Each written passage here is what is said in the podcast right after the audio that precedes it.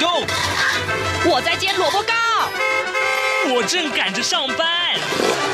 哦，我要赶着去上课啦。这个时候，我们都在听夏志平制作主持的《早安台湾》。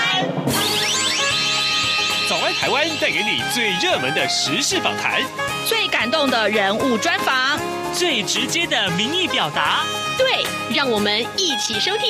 《早安台湾》。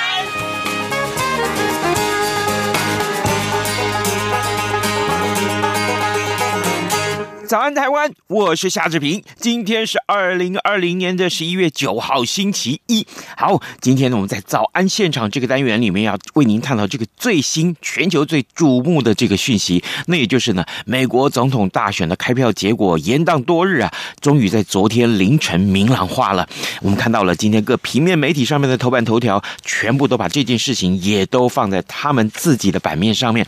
那么待会儿呢，我们会为您连线福音科技大学的教授苏嘉宏苏老师，我们请苏老师为大家解说啊，因为很多媒体都在探讨，呃，新的总统上任之后呢，呃，未来的美中台三边的关系。但今天我们会从台湾的角度来切入，到底这一场选举，台湾人应该要学到什么呢？这是我们非常重要的课题啊！待会儿跟苏老师连线。当然，我们回到各平面媒体上面头版头条讯息，我们看到《中国时报》今天头版头条讯息的这个呃标题是，美国历史性的一天，川普不愿认输，全面启动诉讼战。拜登当选了第四十六任的美国总统，而选举的目前的这个票数的相比呢，是拜登民主党的拜登，他得到两百九十票，那么呃。呃，川普呢是得到两百一十四票，所以呢，这个差距让我们看到，呃，越过了两百七十票当选门槛的拜登，啊，目前是已经确定是当选美国总统了。那么，另外，《苹果日报》上面所提到，他特别用一个专业来呃告诉大家，呃，这样一个结果。好，这个拜登他在这个胜选的演说里面，他说要找回美国的灵魂，而蔡英文总统也拍发了贺电，说共同合作，深化友谊。那联合报上面呢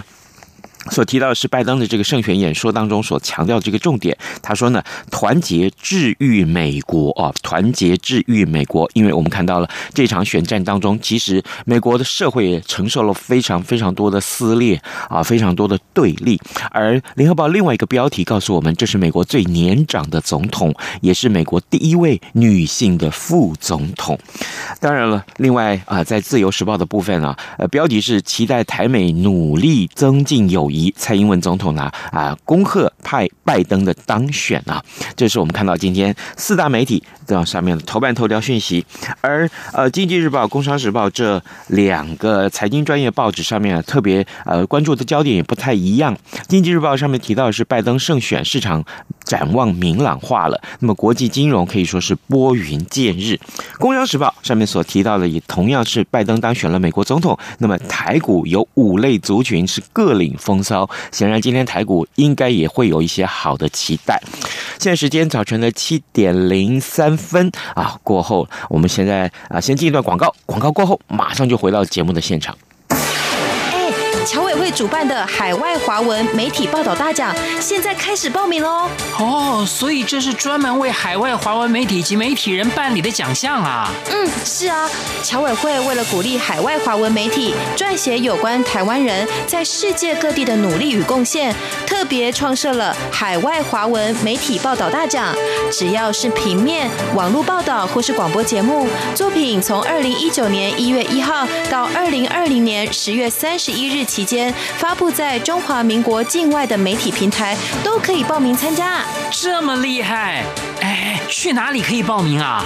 记得在十一月三十日报名截止前，到侨委会的官网线上报名。最重要的是，这一次的奖金太丰富了，总共有六个奖项的优胜得主可分别获得美金两千五百元的奖励哦。那还等什么？我们快去准备报名资料啊！哎哎。你节目还没录完啊！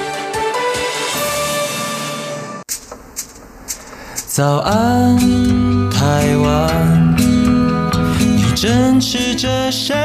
么样的早餐？吐司加火腿蛋，咬一口然后收听中央广播电台早安现场。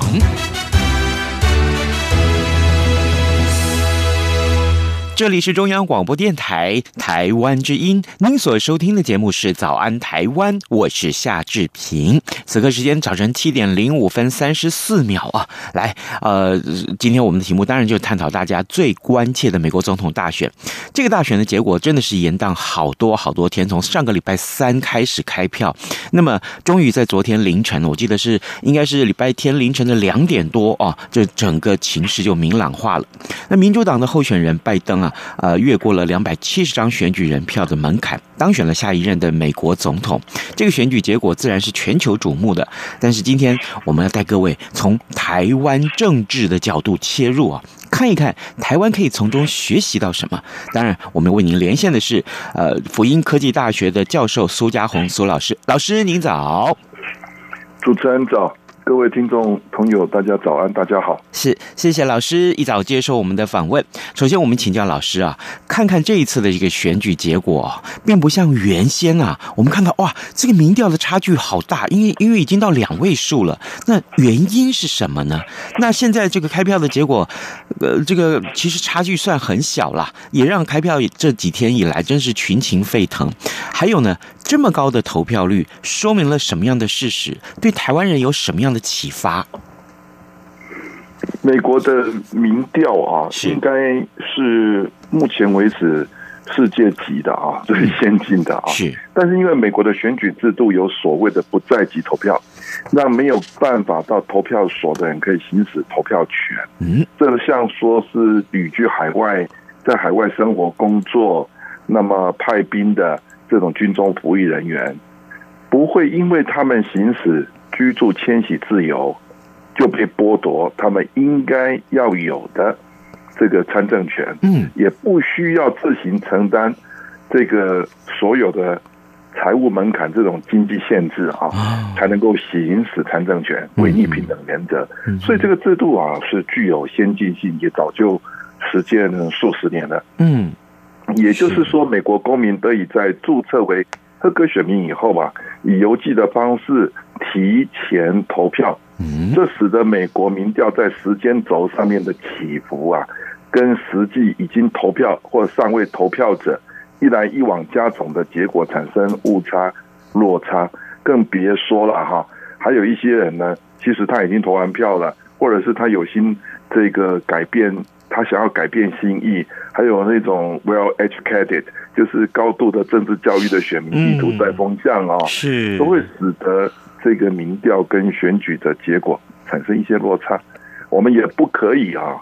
就因为目前一些选务上的争议瑕疵，就来反推这个选举制度的先进性，或者是这个民调呢是不准的，好，给他一些负面的评价。哦、是是是，嗯哼。那疫情呢？疫情这次选呃，在选举的这个呃胜败里面，好像扮演了一个很重要的因素啊。疫情也的确是促使大家避免群聚感染，改用这种邮寄的方式啊来投票啊，这是一种投票方式的选择。嗯，好，投票方式的改变。可是这次的选举呢，最大最大跟以前不同的地方是超高投票率。对，也也就是说，不来本来不投票的人都跑出来了。嗯，这美国真是真是不可思议的这种这种强大的这种政治动员哈、啊。嗯，这种政治动员是空前未有的。嗯哼，啊，那如果对川普来来讲，他是一个想要连任的人啊。应该是要降低投票率，让反对自己的冷冷的不出来投票。嗯，但川普呢，反其道而行哈、啊，他他不断的去撩拨他的对手跟他的支持者，结果投票率高达不可思议的百分之六十五。嗯，哦，那这中间当然大家可能都比较容易淡忘啊，短期记忆嘛哈、啊。嗯，这个白人警察把黑人活活压制到死。这个黑人死之前还一直喊妈妈，引发大规模的这种暴动冲突。嗯，好、哦，那当然罹患新冠肺炎死这么多人哈、哦，这都是吹痛这个高投票率的政治动能。我们台湾人哦，老老是以为说啊，这个呃台湾议题在很很重要啊什么的哈、啊。但事实上，就美国人来讲，台湾或者是这个东亚西太平洋地区区域安全这种议题哈、啊，嗯，会去影响他的投票行为。这个如果它是一个因素啦，嗯，那顺位还是很后面的哦。嗯，是好的，嗯，那这个当然，对川普自己的言行，自己也要负责任啊。呃，他实在是很怪啊，这个他不断的呃有一些狂妄轻浮的举动啊，嗯，这种脱轨言行啊。这个恐怕呃，终究望之不是人君哈、啊，这种这种这种把投票率弄到那么高啊，嗯，就是说这个很高的投票率，历史经验告诉我们啊，呃，投票率越高啊，大概就是这种对执政者或者是他所属的执政党呢是不利的，嗯，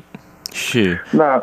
呃，本来不投票的人跑出来投票哈、啊。呃，对高雄人来讲，那之前这个市长换届跟罢免的时候呢，都整个社会气氛弥漫着一种反的、反反的气氛里面呢。嗯嗯嗯。所以那个反局的时候呢，创造出一个寒流；等到罢免的时候反寒，哦，哦这都是创造这个当地呢空前未有的高投票率，或者是从来没有过的罢免的最高投票率，嗯，这个都是我们要汲取教训的啊。是这个那个超乎预期的那一种高，啊，都是对执政者或者想要维护政权的执政党不利啊。这个过高的投票率都有反反政府的倾向啊，嗯，特别是想要连任的人呢、啊。他是不得不慎的哦，是是是。可是台湾人，台湾人从这个选举里面真正可以要学到哪些呢？我我觉得啦啊、哦嗯，以台湾人来讲啊，台湾人可以说是华人世界的犹太人啊。怎么说呢？那个台湾人词根三座九九朋啊，在全世界的范围里面经商工作，但台湾人呢，那他重视家庭教育啊，有高度的宗教信仰。那这个。对台湾人来讲啊，海外的台湾人，他呢，他他因为这些原因就被剥夺了他的参政权的行使，哦，或者是他一定要行使，他就必须要付出这个跨越哈这种经济上的财务门槛，才能够行使投票权。那么看着美国不在籍投票已经行之有年，尽管这一次大选可能有一些法律诉讼啊。但整体来说是瑕不掩瑜的。嗯，呃，我们都知道台湾社会结构正面临少子化、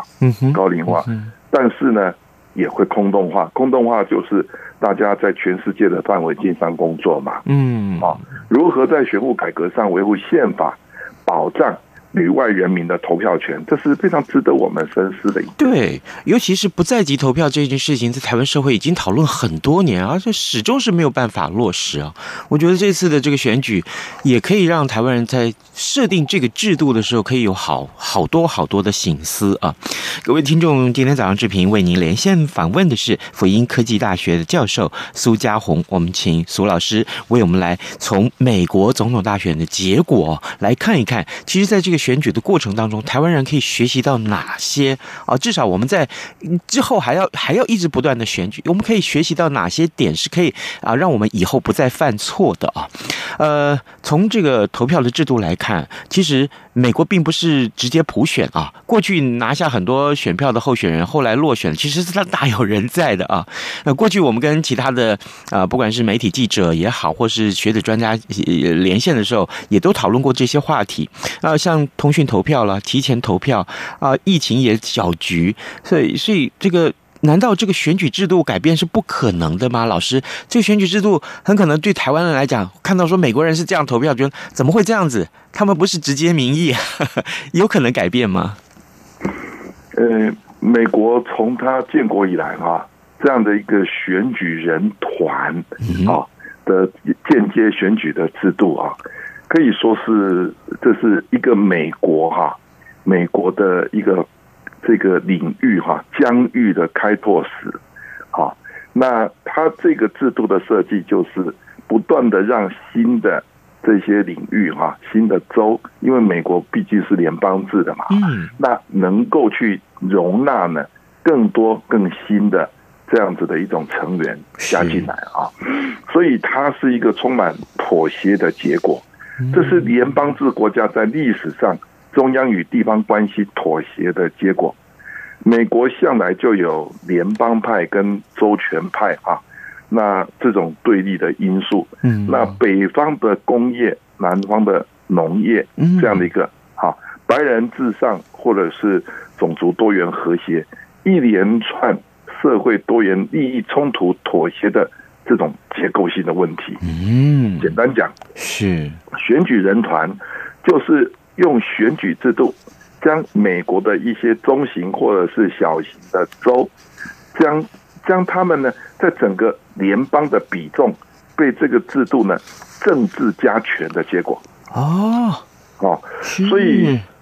把小州、中型的州、小型的州政治加权呢，哦，那他们不会在那种怎么样，在整个美国的地位里面被稀释掉啊。嗯，所以在这样的一种情况之下，呃，当然也不是没有说这种改制的呼声啦，有的，嗯，但是倒真的没有听说过有什么新而可行的妥协方案呢、啊？被论述出来，嗯，被这个社会接受，是、哦。那所以在这种情况之下，当然任何一个制度不是，当然。任何一种制度都有可能被改变，对对啊，对。但是你到底要用什么东西去取代它？显然，美国这个政府与民间社会到目前为止呢，是有这个呼声，但没有具体可行的方案被提出来。嗯、是，而且我我呃 ，Google 了一些资料，是说过去这这么多年来，有好几好几百次，甚至于高达四百次以上。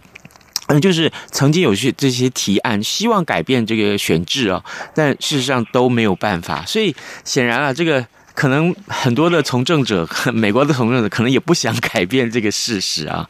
呃，嗯、美国的立国精神，它的一个价值就是妥协嘛。对、嗯。哦，那这种这种宪法上面的妥协精神呢、啊，呃，事实上也影响我们的宪法。孙中山创立中华民国的遗教里面，关于中央与地方的关系呢，就是既不偏于中央也不偏于地方，叫均权制度啊。这个均权两个字呢，后面就是一种妥协的意思啊。那大概大概这样的一种制度是适合统治规模哈、啊，治理的规模啊，是一个大型的国家的一种制度上的设计吧。哦，原来如此。好的，哎，可是好，这个刚刚我们讨论了很多有关于在美国选制也好，或者是这次民调也好的一些缺失。老师，我们想继续来请教您，就是说过去这三年，因为现在有一个新的领导者要上来了，我们看到中美关系其实是呃走到了谷底了啊。那么拜登其实当然不是川普嘛，我们对拜登的中国政策应该要带有怎么样的期待？因为毕竟台湾跟这个呃美中台三边的关系，台湾是位在其中一个非常重要的一个角色。呃，大家都很清楚，就之前媒体已经报道过，全世界最支持川普的国家或地区哈、啊，嗯、就是我们中华民国，我们台湾啊，是这是很好玩的一件事啊。嗯嗯、那当然，这个川普在他的任内呢，呃，把美国的对华政策啊，从过去的战略模糊往战略清晰的方向去做了推进啊。嗯、所以远东西太平洋地区啊。的区域安全的风险，短时间之内也被推升了。这一点，就台湾来讲，其实是祸福相依啦。嗯，好，好像呃，我们跟美国之间的关系往前一步啊，就可以那个达到一种双重承认啊。目前是一种准双重承认的状态啊。嗯、那可是这个任何一件事情祸福相依，它可能。我们要付的这种政治或者是军事上的成本啊，是我们没有办法承受的啊。是。那民众在美选结果揭晓后的看得到的一些反应啊，呃，其实台湾民心呢的焦虑感是很深重的啊。嗯。那我们可以看得出来，就是川普卸任以后啊，嗯，尽管拜登可能跟北京高层之间的这种关系哈、啊，这种私疑哈、啊，嗯。是有的，嗯，但是除了拜登这个人，他固然是对华政策决策的主体，或许大家期待它可以缓和目前的中美关系，嗯，但是民主党的众议院议长佩洛西，嗯哼，好，长期以来他的问政风格、对北京的敌视态度，和这个近期有台有藏诸多法案的提案人、支持者，嗯，其实大多是民主党人嘞、欸。哦，这个他们知道啊，川普会签署公布啊，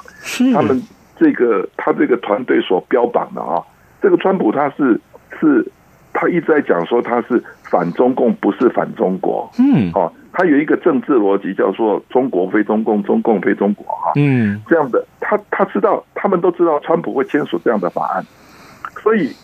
这个这一届内呢，这个有台有藏的法案通过的数量呢，是空前未有的，对、啊，这是爆量的，对。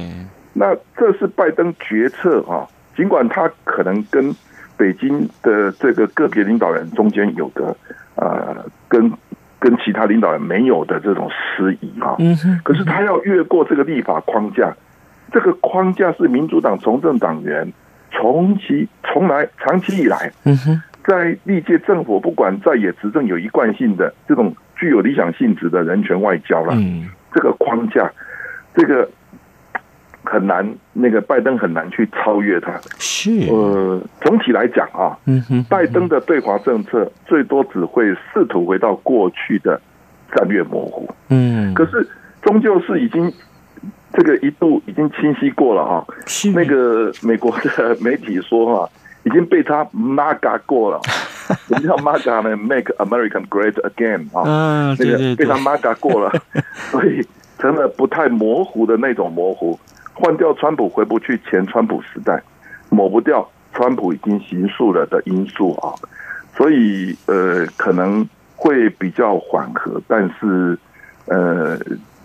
说整个全部像这样怎么样，突然间瞬间的大大掉头大回转，我认为是不可能的。嗯，各位听众，今天早上志平为您连线访问的是辅英科技大学教授苏嘉宏，我们请出老师为大家来看一看，其实事实上，嗯、呃，在这场美国选举里面，我们看到了哪些应该要学习的，就是啊，台湾的民众可以从这里面学习到哪些我们要观察的重点啊。最后，我们来请教老师，其实，在整个开票的过程里面，媒体呃这个讨论政府部门啊支持或是反对川普的这些新闻内容啊啊呃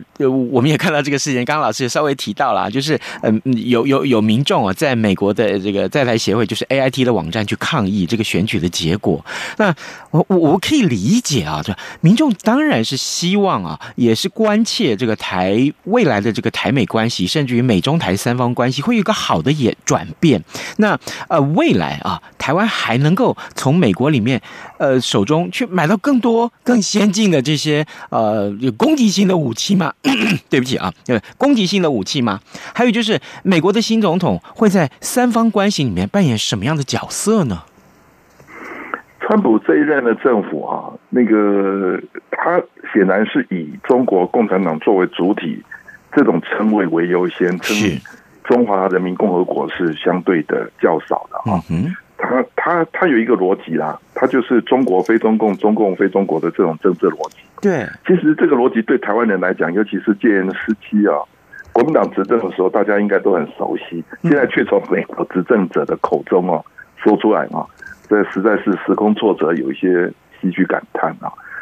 这显示美国呢是要把这一个中共跟中国、中国政府、中国人民来做一种区隔，嗯，这个外交用词的讲究啊，反映外交政策的内涵，是寓意呢是十分深远的，嗯，好，那呃，美国这样子的一种对华政策的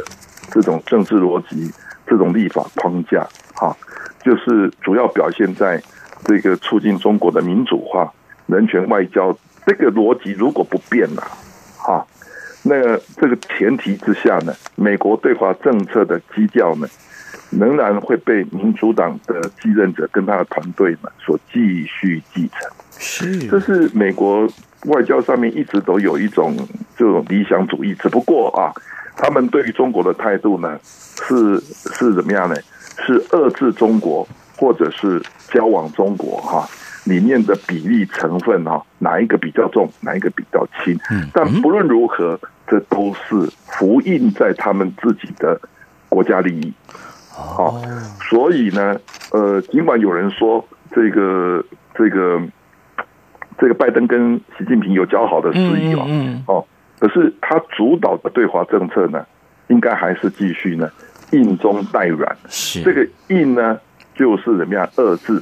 但是里面有更多的交往的成分在里面。嗯，好，我认为这个硬中带软的时代呢即将来临。是的，好，这个呃，当然未来的美中台关系的演变，还有就是呢，呃，中美关系会不会从过去啊，在拜登执政时期的一个谷底，会来往上走啊？这其实是大家最关切的话题，因为毕竟啊，美国和中国目前事实上，呃，这个国势非常强的两个国家，那、呃、他们的对立让这个国、嗯、世界上啊，很多很多的这前进的脚步就因此而停滞啊。我我我是认为这是非常值得关注的话题。今天呢，呃，志平非常非常高兴，也非常荣幸啊，为您连线辅英科技大学教授苏嘉宏。我们谢谢苏老师跟我们的分享，老师谢谢您，谢谢，谢谢，谢谢，谢谢。各位听众朋友，央广 R T I 正在进行意见调查，我们每一季都会准备特别的小礼物，抽签赠送给参加的听友。您可以上 R T I 官网。triple w 点 r t i 点 o r g 点 t w 填写问卷，或是现在就拿起纸笔，把以下四题的答案写下来寄给我们。准备好了吗？第一题，您使用什么平台收听或收看央广的节目？第二题，您最喜欢的央广华语节目是哪些？最多可以写三个。第三题，从一颗星到五颗星，您会给央广华语节目几颗星的总体评价？第四题，您对央广华语节目有哪些建议？只要完整回答上面的四个题目，就可能得到精美赠品。请您把答案寄到台湾一一一九九台北邮局第一二三至一九九号信箱，或是使用电子邮件寄到 audience 零一。a u d i e n c e 零一 at r t i 点 o r g 点 t w， 并留下您的姓名、性别、年龄、国籍就可以喽。央广等待您的来信。早安，台湾，你正吃着什么样的早餐？吐司加火腿蛋，咬一口，然后收听中央广播电台。早安，暴马仔。好的，我们赶快来看一看今天会有哪些重要的新闻大事呢？我想呢，呃，白宫新主人出炉这件事情，应该还是不管是台湾也好，或是全球也好，非常重要的新闻重点啊。我们看到今天平面媒体上也大都把这个消息做在啊，至少有三四个版面版面啊。像比如说呢，呃，《自由时报》我们看到，哎，这个很多报纸也都是把这个焦点就是放在拜登他的胜选演说上面。他的这整个演说啊，有一个重点就是呼吁全美。要团结，这也再一次的啊、呃、看到，就是在过去这场选举里面，我们看到这么多的撕裂，这么多的对立啊，事实上要真的要团结容易吗？啊，这个可能是一个很大的课题哦。为什么呢？因为川普的票也很多呀。这是美国媒体说的啊，要团结恐怕有困难。那我们看到另外这位这个焦点就是第一位的亚非裔的女副总统，其实她就是贺锦丽，拜登的这个助呃副手。那呃这个有很多这个女女星啊，好莱坞的女明星其实都发贺电啊来呃恭贺这件事情。其实这也是呃贺锦丽她打破了美国政坛的天花板啊，这很重要的一个意义。那刚刚我们跟苏老师所聊到这个话题，就是未来的呃这个中美。美中关系会怎么样呢？事实上，今天路透社有篇专文是告诉大家说，拜登会继续对中国强硬啊，这是一个他们的观察。那在至少在一月二十号，呃，这个川普下就卸任之前，可能还会对中国有另外的一些措施。今天节目时间也到了，啊，这边就跟您说拜拜，咱们明天再见喽。一样被丢弃。